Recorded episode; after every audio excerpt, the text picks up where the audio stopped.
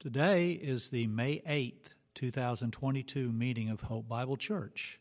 Steve Hogan's message is John 6 and the Gospel, Part 2.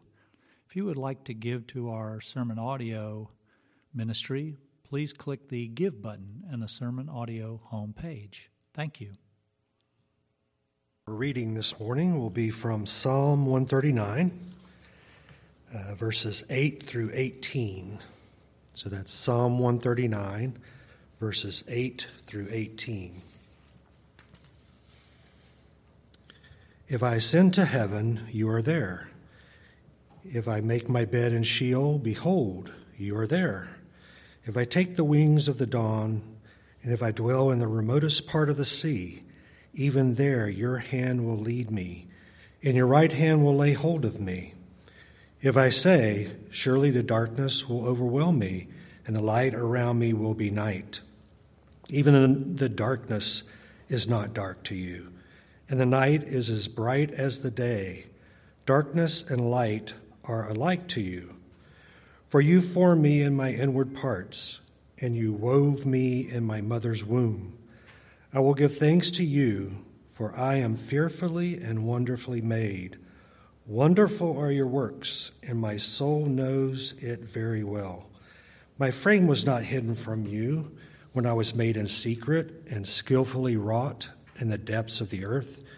Your eyes have seen my unformed substance, and in your book were all written the days that were ordained for me, when as yet there was not one of them. How precious also are your thoughts to me, O God! How vast is the sum of them! If I should count them, they would outnumber the sand. When I wake, I am still with you. Let's pray. Lord, thank you for just revealing uh, to us more and more about yourself, how awesome you are, all present, all knowing, knitting us in our mother's womb, and just no difference between dark and light, and just so much to learn about you. We thank you for that pleasure, Lord, and help us open our, our minds, our hearts to understand from your word today that we might come to uh, just grow in our walk with you and be more and more like your son and uh, just to be one that can love you and love our neighbor as ourself, Father. Uh, we desire that. We praise you that you've chosen us and want us to be your children of light and just uh, ask you to use this day for eternity. In Christ's name, amen. Good morning. Good to see you all on this Lord's Day, also this Mother's Day. I think of that one verse in Ephesians 6 says, Honor your father and your mother that it may go well with you. And it's, it's, it's, it, we all know that, you know, if you're a little child, you should do that. Of course, if you're an adult and you have a a parent who's still alive, you should do that. That's what God wants us to do to honor them uh, for who they are and what they've done, and means through all the years. And, and, and of course, honor is a big word. It can look like a lot of things in terms of just talking to them and praying for them and loving them in different ways or helping them out or serving them. And it's an important thing uh, that we honor uh, parents and mothers today, is what we were thinking about. I wanted that section in Psalm 139 to be read because of today, but also because of what's happened this past week. Some of you are aware of the Supreme Court decision that might be coming out, but and a lot of discussion about this pro-life movement. I'm not going to say much about it, but I love those verses because those verses in Psalm 139 make it clear that that that God is building a child in his mother's womb and and then I like that verse. All the days ordained for me. It's it's it's for a purpose. There's a reason. Uh, but the one verse I like that sums it up very well is the Jeremiah one five verse, and and and God is talking to Jeremiah. It says, "Before I formed you in the womb, I knew you." You know, so he before, he knew him. I mean, way back in eternity past, he knew who was going to be alive, and and Noah has the idea of a relationship before I formed you in the womb, I knew you. Then the next phrase says, Before you were born, I set you apart. I, believe that means in eternity past, too. He knew the plans that he had for Jeremiah and for all people. And then the next phrase says, I appointed you as a prophet to the nations. that is the way God makes us, and that means physically, mentally, emotionally, every which way inside the mother's womb, relates then to the purpose that He has for us in in, in life. It's it's very very encouraging thing, but. But, but that, that truth of life is, is, is really it's a miracle and I, I'm, not, I'm not one who knows anatomy or physiology very well but, but it's still the few things I hear and read about what God does and what people are like and how He makes it. It's just amazing. It's just incredible as human beings, the most complex, the most special being in all the world. And then, of course, we are ones who are made in the image of God. So it's a very, very special thing. Today, of course, we're not talking about physical life, we're talking about spiritual life. And I, I say spiritual life in, in a very general way, but as we go through this and it relates to our messages in the past. It, it definitely is what is spiritual life. And, and, and people in the world, they love all kinds of things, things that they think will make them happy and will satisfy them, that will, quote, give them life. We talk about there's food and alcohol and drugs. People think about these things or focus on these things. There's work and money and relationships. There's, there's pets there's music, there's movies, all kinds of things that people love. And, and, and the Bible's clear. We see that one of the primary themes in the Bible is we're not to love these things in the world, rather to love God and then be satisfied by Him and by His love for us. And what each of us need, each person needs, is a relationship with God whereby then we love Him, whereby we know His love, and whereby then he is the one who meets our spiritual needs. Let's turn your Bibles to John chapter 6, 35 and 40. We looked at this last time, but I would just want a little review, then we'll continue on in the John chapter 6. John 6, verses 35 to 40.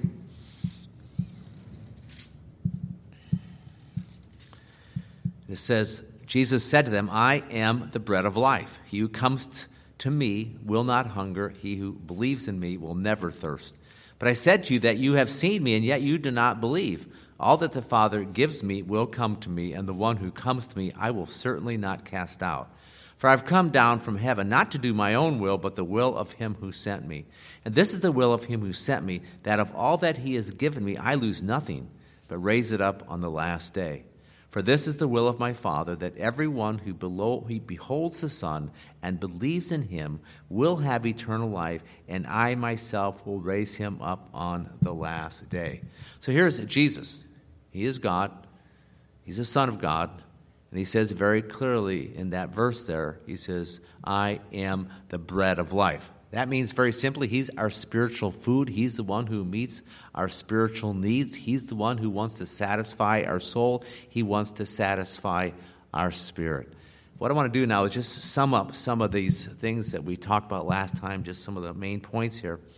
But first of all, from these verses, Jesus is the bread of life. He is our spiritual food. He is the one who meets our needs, and there is no one else and there is nothing else that can meet our spiritual needs. It is Jesus Christ alone because he is then the bread of life. Secondly, the way to know Jesus and be satisfied by him is to come to him and to seek him and to believe him and to trust him. It's a relationship, it's by faith. That's what it is. Third, third are the ones who come to Jesus and believe in him are the ones, and this is important, the ones that the Father gives to Jesus.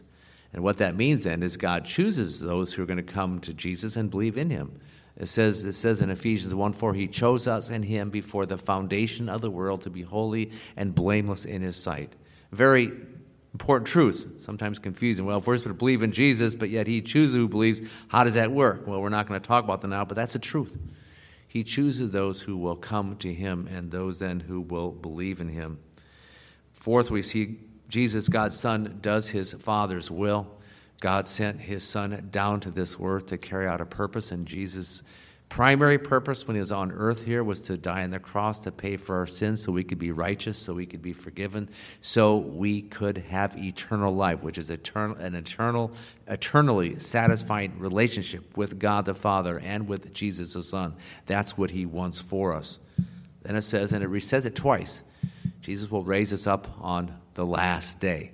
The last days referring to when Jesus Christ comes back, and on that day, then he will glorify all believers, those from the past, those in the present who are on earth at that time.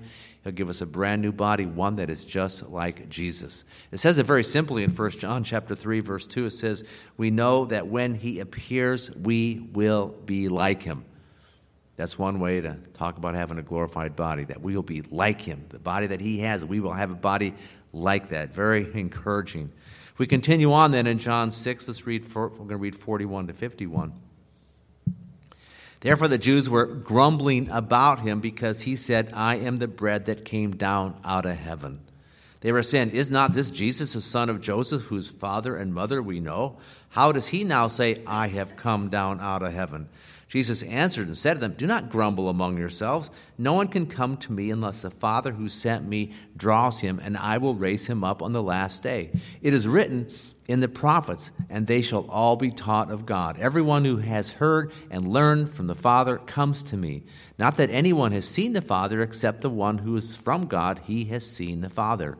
Truly, truly, I say to you, he who believes has eternal life. I am the bread of life. Your fathers ate the manna in the wilderness and they died. This is the bread which comes down out of heaven, so that one may eat of it and not die. I am the living bread that came down out of heaven. If anyone eats of this bread, he will live forever. And the bread also which I will give for the life of the world is my flesh. Just want to go through a number of points from these verses here. First of all, he's teaching them the truth. And we see specifically, we read those first few verses, that he came down out of heaven. The Jews didn't like what he said. For by saying that, he was implying, if not stating, that he was God. They didn't want to hear that from him. So they're grumbling, they're murmuring, they're complaining. They can't believe that. They didn't believe he came out of heaven. They were saying, it says in the text here, among themselves, well, his parents, we know his parents, is son of Joseph. He's got physical parents. We know who his parents are. We know where they're from, this Nazareth. We know all these things. And yet, this Jesus says he came from heaven. So they're thinking in a physical level, they're not thinking a spiritual level at all, and they can't grasp it. But the main thing is they not want to believe that Jesus, in fact, was God in the flesh. That is the point here. That's they were upset about that. Now, verse 30, go back to verse 33. For the bread of God is that which comes down out of heaven and gives life to the world. Then verse 38 says, For I've come down from heaven not to do my own will, but the will of him who sent me. So we see here that Jesus is repeating this truth that he came out of heaven. And that's because it is such an important point, because Jesus was again establishing the fact that he was God in the flesh. Was God, is God, always will be God. That's what he was doing. And this is very important to understand because, again, this is one of the primary themes in the whole Gospel of John Jesus showing himself, proving himself. All these different witnesses were saying that, yes, Jesus is God in the flesh. And the reason it's important is this we live in this culture where people are, well, I believe this and I believe that. You know, I, I don't believe in God. I do believe in God. It's like people are, quote, free to think however they want. I get tired of people saying I'm free to do whatever I want, okay? that's sort of an overused word. Jesus says he's God. And he says a lot of things in here. He tells us to do a lot of things. And if people don't do what Jesus says, if they don't believe what he says, it is to their own peril. Jesus is the Son of God. He is the living God. He has all power, all authority, and he is telling the truth. And for people in life, and you know people like this, I'm sure you do, that flippantly say, Well, I don't really believe in God, or I'm not really sure. I'm not sure about this Jesus. they better wake up before it's too late. Jesus is God. He is telling us the truth time and time and time again. And he's telling people what they need to do. He tells people, you need to believe in me and be saved, or else. That's it. And so he has authority because of who he is and because of what he has done. So again, he's establishing this truth. So how did the Jews then respond to the how how does Jesus respond to these Jews? Verse 43, he says, do not grumble among yourselves. Grumbling was talking in, a way you can barely hear them. They're murmuring, they're complaining to themselves. They're not saying it out loud, but Jesus, of course, knew what they're doing. And by grumbling, By grumbling, they're questioning him. They're not believing him. They're not believing that he is telling the truth. They are saying then that he is a liar. That's in effect what's going on. And so from these verses then, 35 and 40, these other verses we read, we know Jesus told the people then to believe in him. And if they believe in him, then they will have eternal life. They will have their spiritual needs satisfied. They will never, ever thirst. But what else does he say? Go back to verse 44. No one can come to the Father, come to me unless the Father who sent me draws him, and I will raise him up on the last day. I, I, I, talked about this briefly last week, but I just want to share a few more things about it. Jesus is saying that you can't come to him and you can't believe in him unless the Father enables you to come to him and believe in him. That's what we're saying. So, Jesus, all the time, we might say to people, you need to put your faith in Christ, you need to trust him, believe in him. They can't do it. A person can't do it on his own power. He is told to do it. God the Father must enable him. So Jesus uses this word draw to make this point clear. It's just a word that means to enable, to move inside a person to help them come to Jesus. That's what it is. And so no person then can come to the Father unless Jesus draws them. That's all we're saying here. That is coming to Jesus Come to Jesus and being saved is not a work of man, but rather it's a work of God. Very, very simple. That's, that's it. Salvation is not about what man does, but what about God does. If a person then comes to Jesus and believes in Jesus and is then one who is saved, it's not by his own power, it's not by his own, efforts. Salvation is by a power outside ourselves. You know, you all understand, you know, you got this body, you got this brain, you're thinking about things, you're trying to figure things out. The power to save person, yourself, anybody else, doesn't come from within, it comes from without. And it's by the Spirit of God, it's by the grace of God. That's what we need to see and understand. And so, a person who's not saved, let me give you a, just a few phrases that sum up the condition of the unbelieving person. It's not good. Ephesians 2 1 says he's spiritually dead. Ezekiel 18:4 says this, his soul is spiritually dead. John 8:34 says he's a slave to unrighteousness. Colossians 1:13 says he is in the domain of darkness. Colossians 1:21 says he's alienated from God. 2 Corinthians 4 4 says he is spiritually blind. Romans 8, verse 8 says he is unable to please God. And then you have 1 John 3, verse 10 that says he is a child of the devil. So, again, back to what I said before here's Jesus saying, You need to wake up. You need to get saved. Because if not, you're going to remain in this condition. It's a very sobering thing, what he is saying here. That, and then it makes sense when you think about this. A person can't save himself if he's spiritually dead. Can a spiritually, physically dead person cause himself to rise again? You know that can't happen. It can't. A person who's spiritually blind, who's spiritually dead, who's, who's, who's alienated from God, who's trapped in the devil's kingdom cannot in any way, shape, or form save himself. That's the point. It's what God's got to do. Person can't save himself. Jesus saying that man, God, God must draw a person to himself. God must open that person's eyes. God must enable that person then to see his sin and have faith in Jesus for forgiven. That's what he must do. Y'all know the story about Jonah. It's a great little story, those four chapters back in the Old Testament. Chapter one, of course, is about how Jonah didn't want to do what God wanted him to do. He flees, you know, he gets out of there, and of course, we know what happened. He gets thrown into the water, and a big fish swallows him. Chapter two is, is, is classic. It's the prayer. It's when he's in this belly of this whale or big fish, whatever it was. He's in there, and he's praying to God. And, and, and bottom line end result is God spits him out. It's, it's an encouraging thing.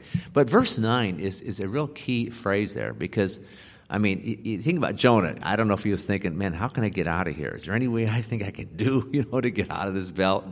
And he, and he said no in verse 9 because there he says, salvation is from the Lord. That's it. He knew that his deliverance from the belly of that fish was all of God. The same thing we could say for our salvation, spiritually speaking. Salvation is from the Lord, period. That's it. Nothing that I can do but what he must do in me, working in my heart and working in my spirit. And how then does God specifically draw a person to Christ? What does He do? He does it. He draws and saves a person by the power of the Spirit.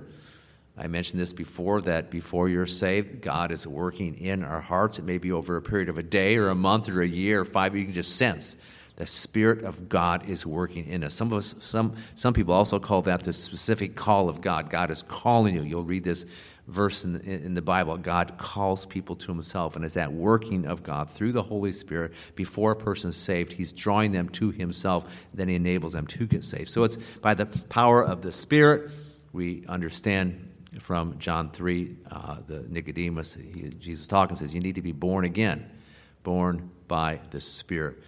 God saves us by the grace of God. We've mentioned this verse in the past, Ephesians 2 8 9. By grace you are saved through faith. By grace you're saved through faith, and this is not of yourself, it's the gift of God. That is the faith and the grace to get saved is all of God because all of salvation, the whole salvation package, if we can say it that way, is from God. Finally, he saves us by his truth. You know the verse, John 8 32, you shall know the truth, and the truth shall set you free. To be saved, a person has to understand the truth about who he is and the gospel and what Jesus did. He has to. He has, that's, that's the way it has to happen. And this verse 45, they shall all be taught of God, is from an Old Testament verse. And the, the point there is that all those who are truly taught by God are ones then who are going to get saved. That, that's, that's what he's saying there. That's what he wants to understand. God teaches us, and then we can get saved. So Jesus is saying for a person to be saved, he must hear and know the truth from God.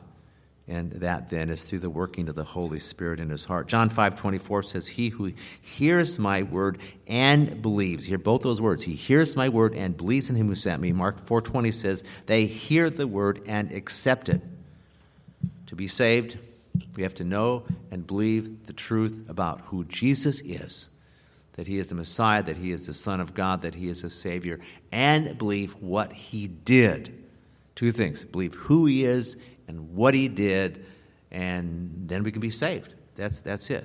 So the person that is drawn by God and comes to Jesus knows and believes the truth about Jesus, and then is one who is saved, and then is one who receives eternal life.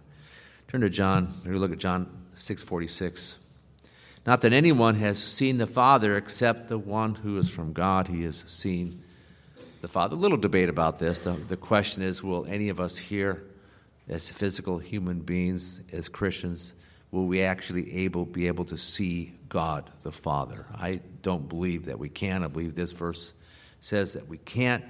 No human being, no person born of man and woman can actually ever see the living God. Colossians 1:15 says Jesus is the image of the invisible God. 1 Timothy 1:17 says now to the king eternal immortal invisible the only God be honor and glory forever. So God the Father is invisible. And the only one who has seen him or ever will see them is Jesus is the son of God, the one who was sent by his Father then down to this earth. And one of the reasons then that Jesus came down to this earth was to reveal God to man. Here is Jesus. He became a man. He became a man so he could reveal God to man. That's, that's what we did. He did. John 1.19. Turn there. Or John, you know, John 1.18. says the same thing that we can't see God. No one has seen God at any time. The only begotten God who's in the bosom of the Father, that's Jesus, he has explained him. I've had need to look at the Greeks here, but I like that. He explained him. it's through Jesus that we understand who he is. That verse in John 14, 9 is, is a very interesting verse. It says it simply. Jesus says, He who has seen me has seen the Father. And, and he's not talking in a literal sense, but, but you can know him because I'm just like the Father. He had the same character. He is God in the flesh. He who has seen me has seen the Father. And so we, we can't actually, I believe, ever visibly see the Father, but the, the, the Son of God, He enables us to spiritually see Him and to know Him and then to come to know Him. It says, John 14, 6, I am the way, the truth, and life. No one comes to the Father but through me. And so then Jesus tells us about the Father. Jesus, of course, had been in heaven since eternity past. Now, at this time when he's talking, he's on earth and and then he's going to do the work of God when he's on earth. Now we know, of course, he ascended back into heaven this about two thousand years ago, and that's where he's at. And so John six forty five. Let's continue on looking at these verses here in John.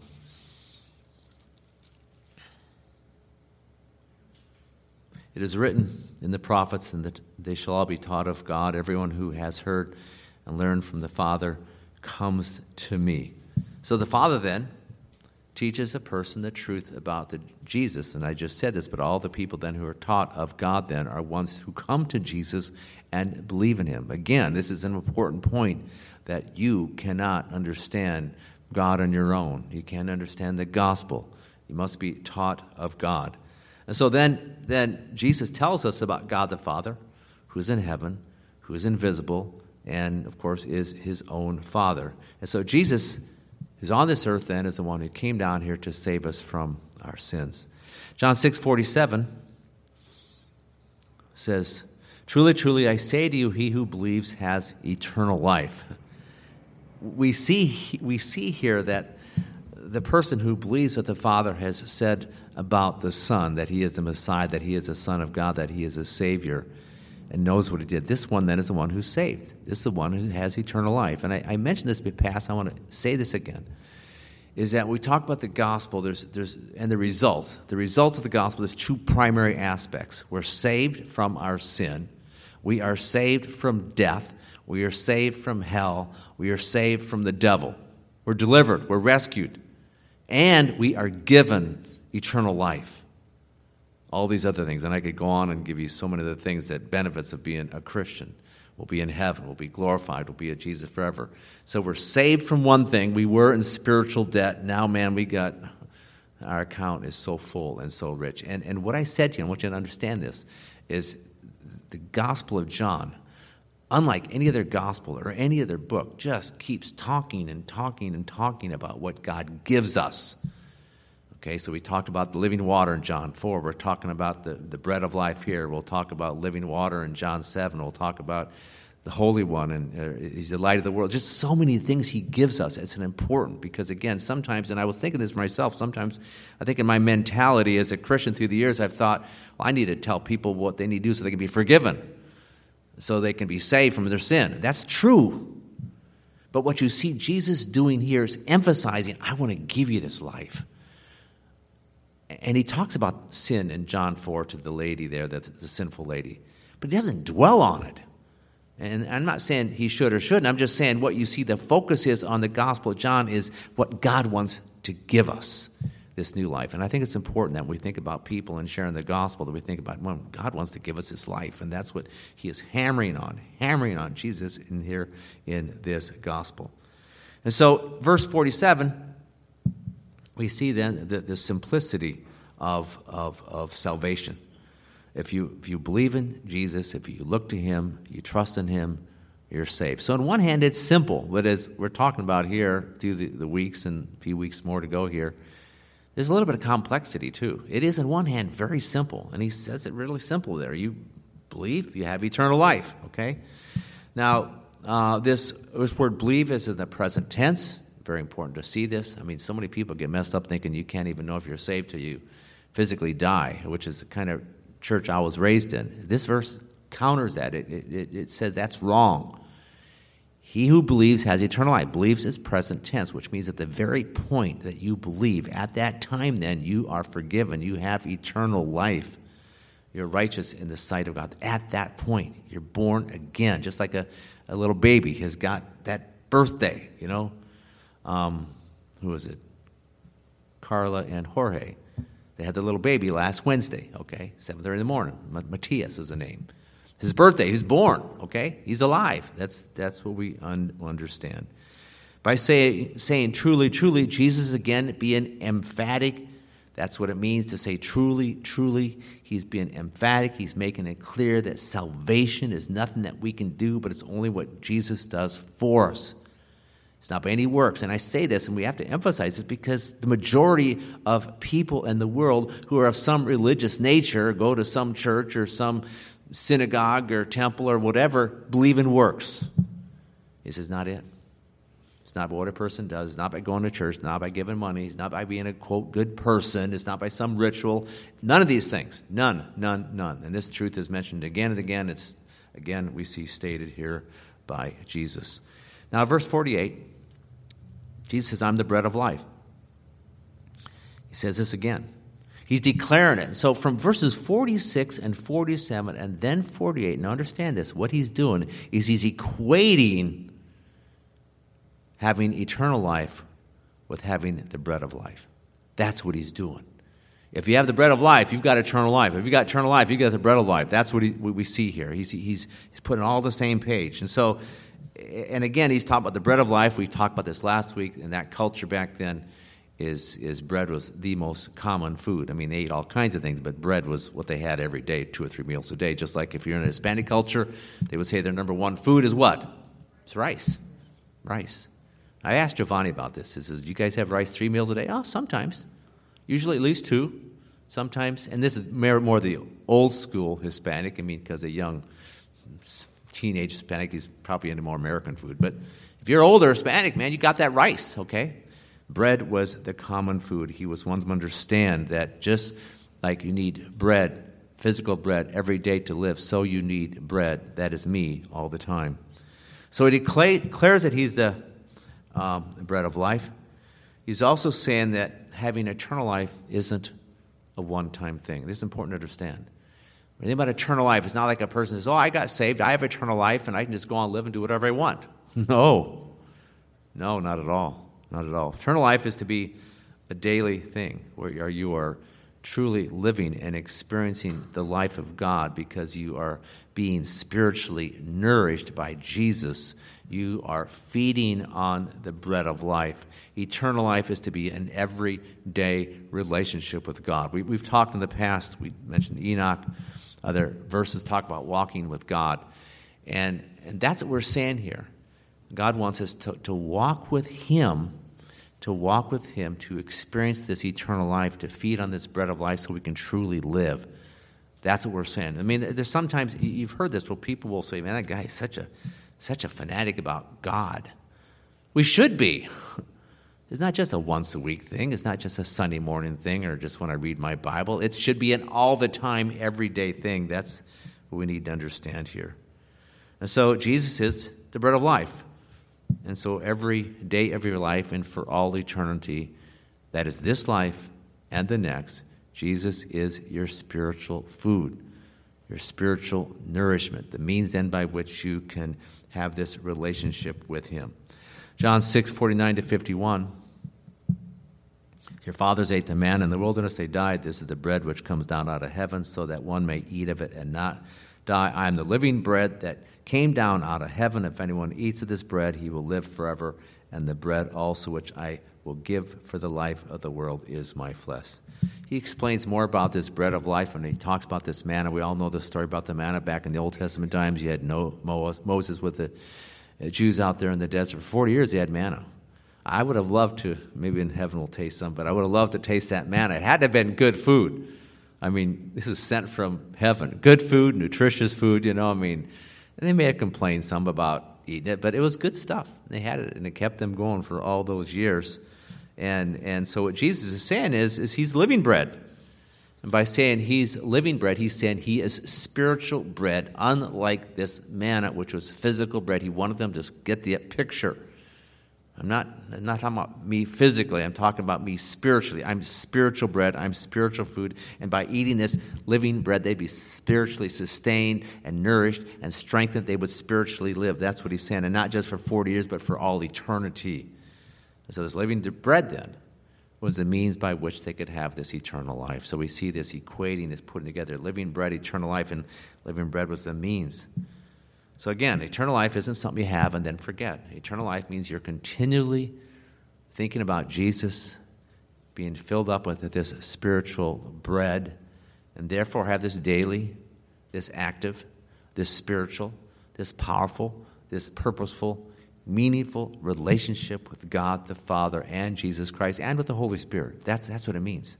You really are living. Jesus said in John 10 10, He says, I came that you might have life and have it to the full. And again, not just a once in a while thing. I really want you to be living. And it's supposed to be every day. It's, it's, it's, it's a purposeful, meaningful relationship with Jesus and God. So he, what he says there too, he says, says, if anyone, verse 51, anyone eats of the bread. So he's saying, this is for anyone. And this is important as you think about your life or think about people you know that aren't saved. This is for anyone. And sometimes we think about people we know, people we know, say, oh, that person's too far gone to ever get saved. It's for anyone. If anyone, as long as a person is alive, at least from our perspective on this planet Earth, we know that they can get saved. We should always think that. If anyone, any individual person. But he also wants us to know that, that he is available for people in the whole world. That's why that verse we know God so loved the world that he gave us his only begotten Son. And so Jesus then says that he is the bread and he's for anyone. I, I, I want you to go, um, well, let's go to Philippians. But I want to say this again because Philippians chapter 4. People in the world, and even as Christians, we can go after so many things, thinking that these things will satisfy us and make us happy. It's an intriguing thing to me. Um, uh, I, I, go, I've gone to the restaurant and I, I, have seen uh, three or four people sitting there, you know, they're waiting for their food, and they're all on their smartphones. That's sort of strange. Why don't they talk to each other? You know, or, or I'm at a stoplight. This happened many times. I'm, I'm number two at a stoplight. The light turns green, and Marcia sort of, you know, says, "Don't honk." I'm sitting there, but I got I got three second rule. Then I will. Maybe it's two. I can't remember. I do because cause there's maybe 10 cars behind me, and I'm trying to think not just myself, but the people behind me. I says, I, I have to believe that person is probably on a smartphone. You know, I go some line, maybe the post office, maybe any line. Most people there looking at the smartphone. I says, Well, what's on this smartphone? Do I need the smartphone? I mean, I got a flip phone yet. I'm old fashioned, but I don't think I really need it. You know, I mean, I know it can be useful, I know it can be a good tool, but what's going on here? I mean, you know this. There's a lot of people out there. If they didn't have their smartphone for maybe half a day, they'd be really hurting. They'd be really hurting. And so we love these things in the world, and it's just not right. Philippians 4, very important verses in this context. I want you to see this. Now, Philippians 4, when Paul writes this, where is he at? Physically at. He's in jail. He's in jail. What's he say? Verse 11 Not that I speak from want I've learned to be content in whatever circumstances I am. Powerful. I don't know where you're all at. I don't think I'm quite there yet. I don't know if I can say that. I think I'm growing. But to say I'm content all the time, no matter what is going on, he continues. I know how to get along with humble means you know, being in jail. I also know how to live in prosperity in any and every circumstance. I have learned the secret of being filled and going hungry, both of he- having abundance and suffering need. So, what's the secret? It's verse 13. I can do all things through him who strengthens me. It's my relationship with God, with Jesus. That's it. This is really important. And it relates directly to what we're saying today. For you to really have life, to be have abundant life, to be filled up with life and not be, you know, upset or mad or and learn to be content, it's this relationship with God that He wants for you. He wants it for every single one of us. Sometimes think, oh, I'm a nobody I got too bad of a past or whatever. Hey, no. If you're a believer in the Lord Jesus Christ, He wants you to have this life, this satisfying, this wonderful life all the time. That's what He wants for you. To continue on, Back to John, we'll finish up this section here. John 6, verse 52.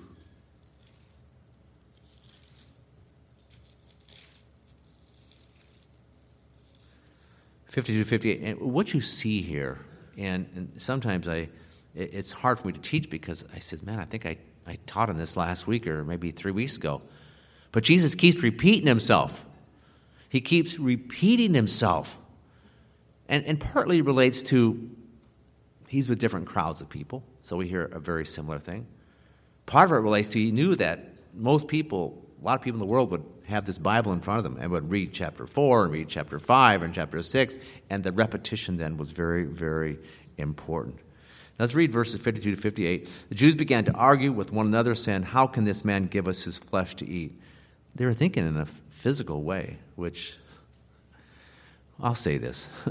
Back when I was seven or eight, I got did my first communion as a Catholic, and way back then, you know, and maybe some of you like this, raised this way too, is is that there's a little host, and they said this is actually the body of Christ.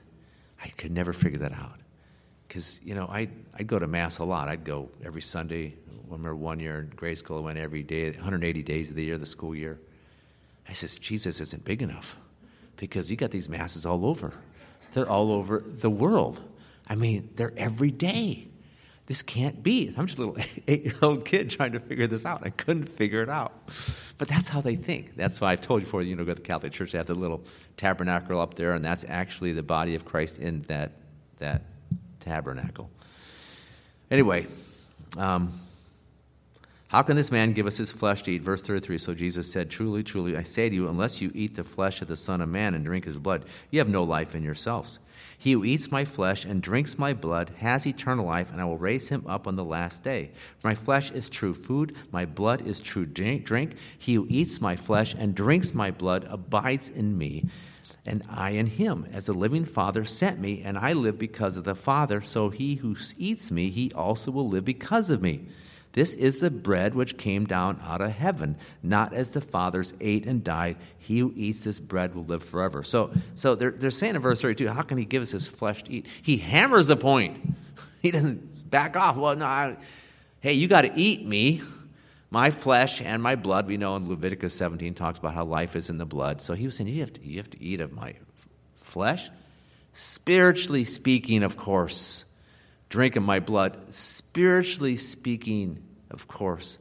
But what he was trying to say, and this is to emphasize the point I just made, is that you need all of me all the time to really have an abundant life. You need all of who I am, all of what I say, all of what I do. You need my spirit, and you need my love, and you need my promises. You need everything to live.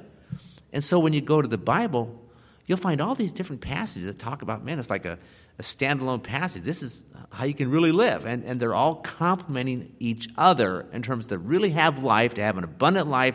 It relates to having Jesus, and there's different things that are said. And so, like here, again, the truly, truly appears in verse 53, again, emphasizing the point that Jesus himself is, is, is, is, is God. And he's telling the truth. And he's given them the God given truth. Secondly, he says that people need to eat this bread, drink this blood, and he's talking spiritually, of course. And again, we're talking about life. I mentioned that verse, I came that you might have life and have it to the full. Uh, Galatians 2.20 is another one of those big verses. I've been crucified with Christ, and I no longer live, but but but the, the life I live, I live by faith in the Son of God. And he says there too that Christ lives in me. And so that's another way to talk about having life. You have life if Christ is spiritually living in you. It says in Ephesians 3 I pray that out of his glorious riches you may be strengthened with power through his Spirit in your inner being, so that Christ may dwell in your heart through faith. That's another one. Power through the Spirit, your inner being, so that Christ may live in you. This turn to 2 Peter. 2 Peter chapter 1 another one of these, and, and there are really a lot more, but I'm just trying to give you a few of the examples. 2 Peter chapter 1, verses 2 to 4. 2 Peter 1, 2 to 4.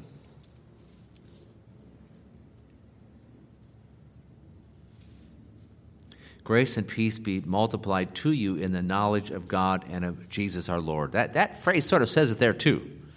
The knowledge of God, a spiritual knowledge of God, not just mental, but in your heart he says, Seeing that his divine power has granted to us everything pertaining to life and godliness, all that you need to live every day of the week, morning, noon, and night, any situation, whoever it might be, any relationship, any trial, whatever, it's right here.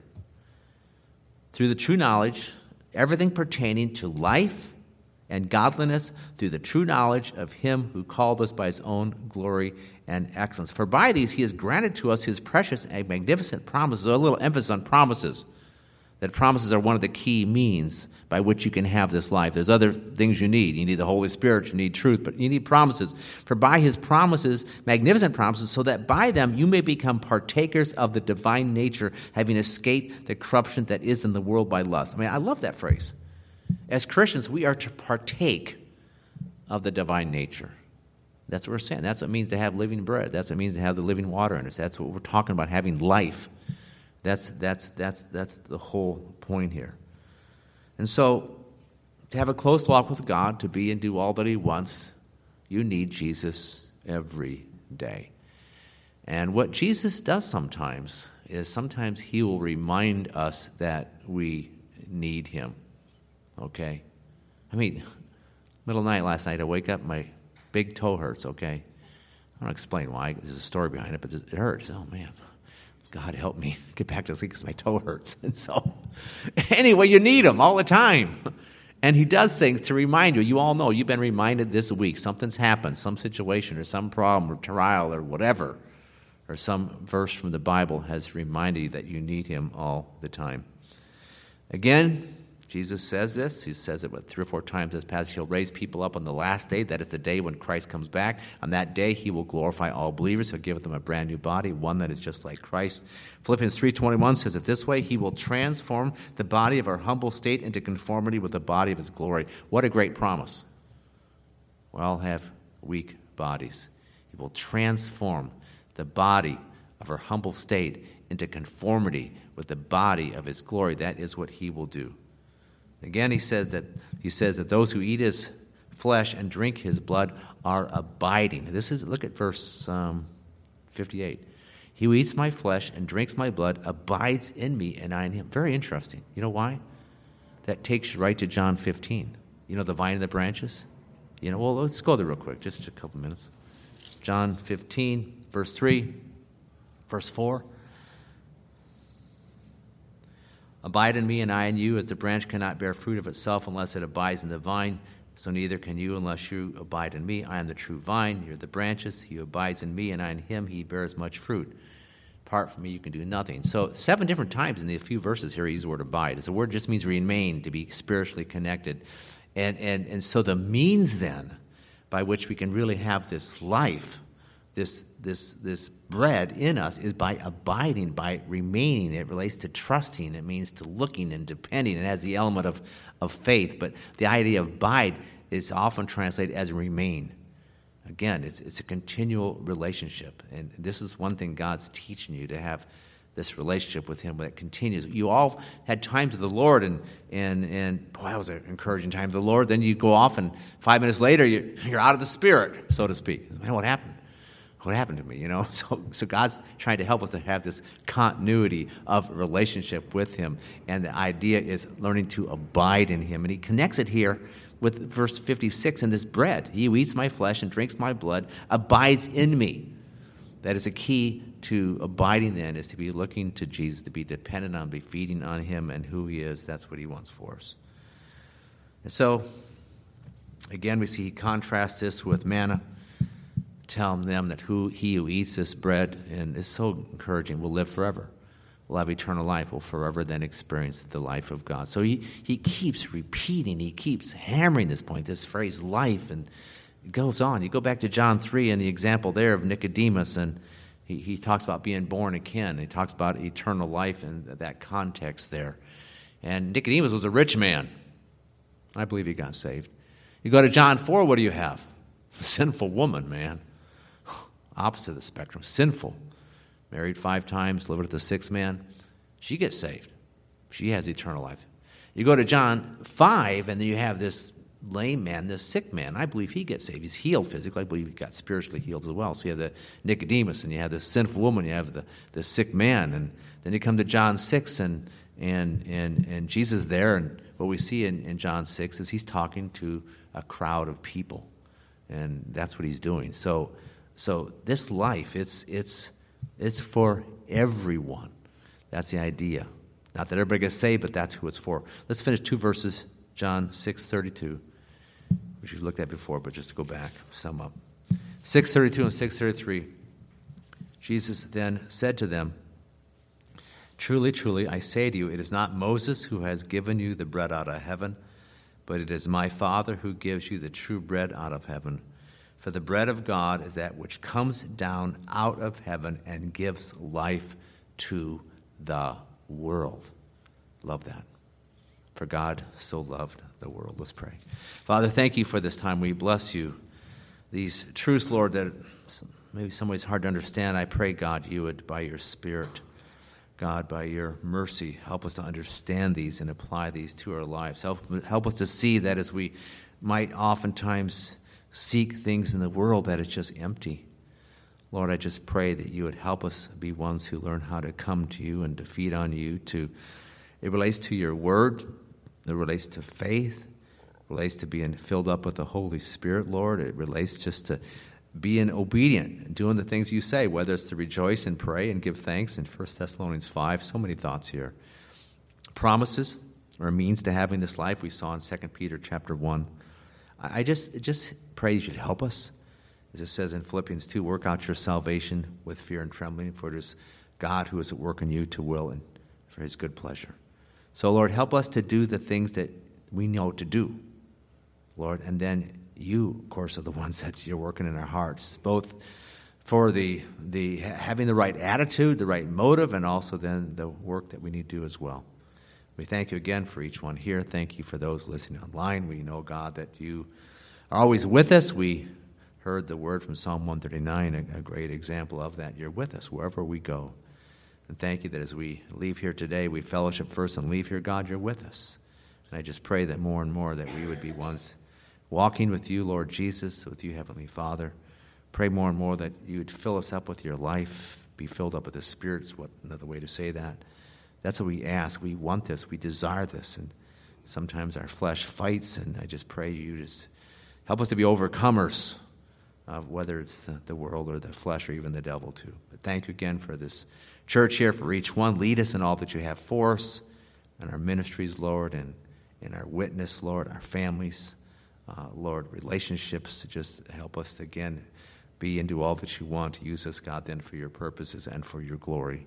We pray all this in Jesus' name. Amen.